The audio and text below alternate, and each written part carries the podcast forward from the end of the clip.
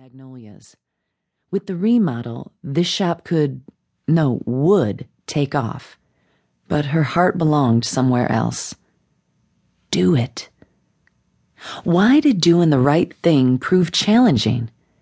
Jade crossed the barren shop with a determined thump of her heels and snatched the scotch tape off the top of her desk. Tearing off two strips, she returned to the front pane and stuck the sign to the glass. For sale.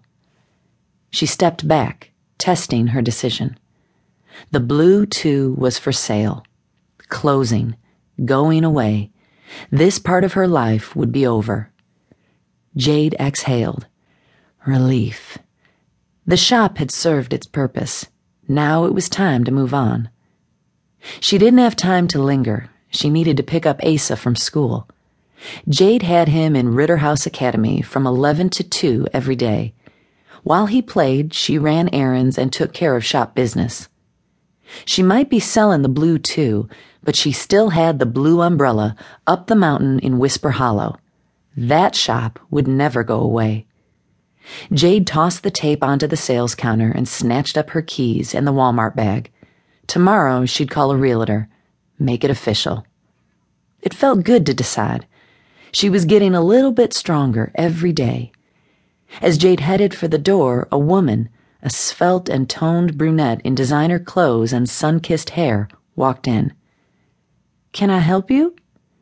The woman returned Jade's query with brilliant blue eyes. Are you Jade Benson? Her voice was low and unsure. Who would like to know? Jade rattled her keys, crunching the Walmart bag with her fingers. Taylor Branch.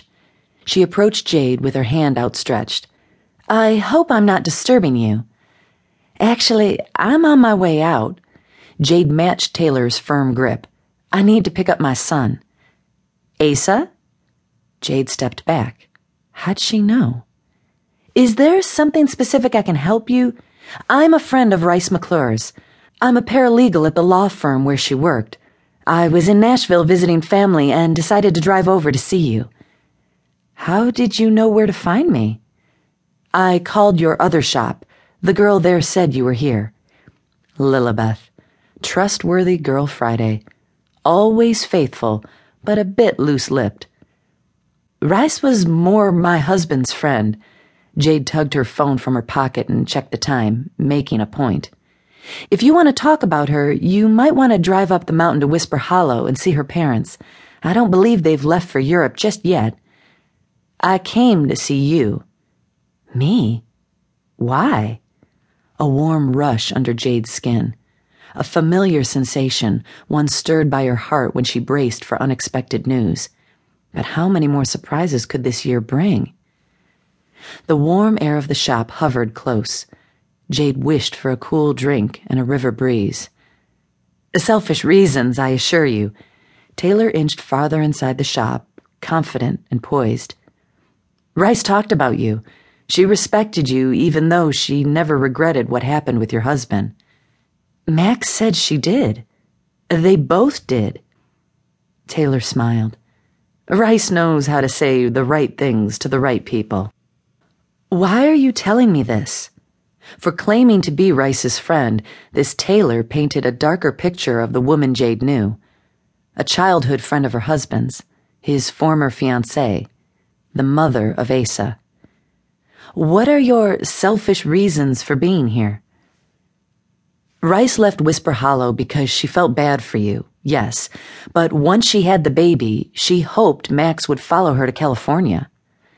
Taylor peered at the floor, skipping the toe of her leather shoe over the painted cement. She was a brilliant lawyer, but a bit of a dreamer when it came to everyday life. Manipulative would be a good word. It's what made her a great lawyer. In the courtroom, she was solid, grounded, level headed.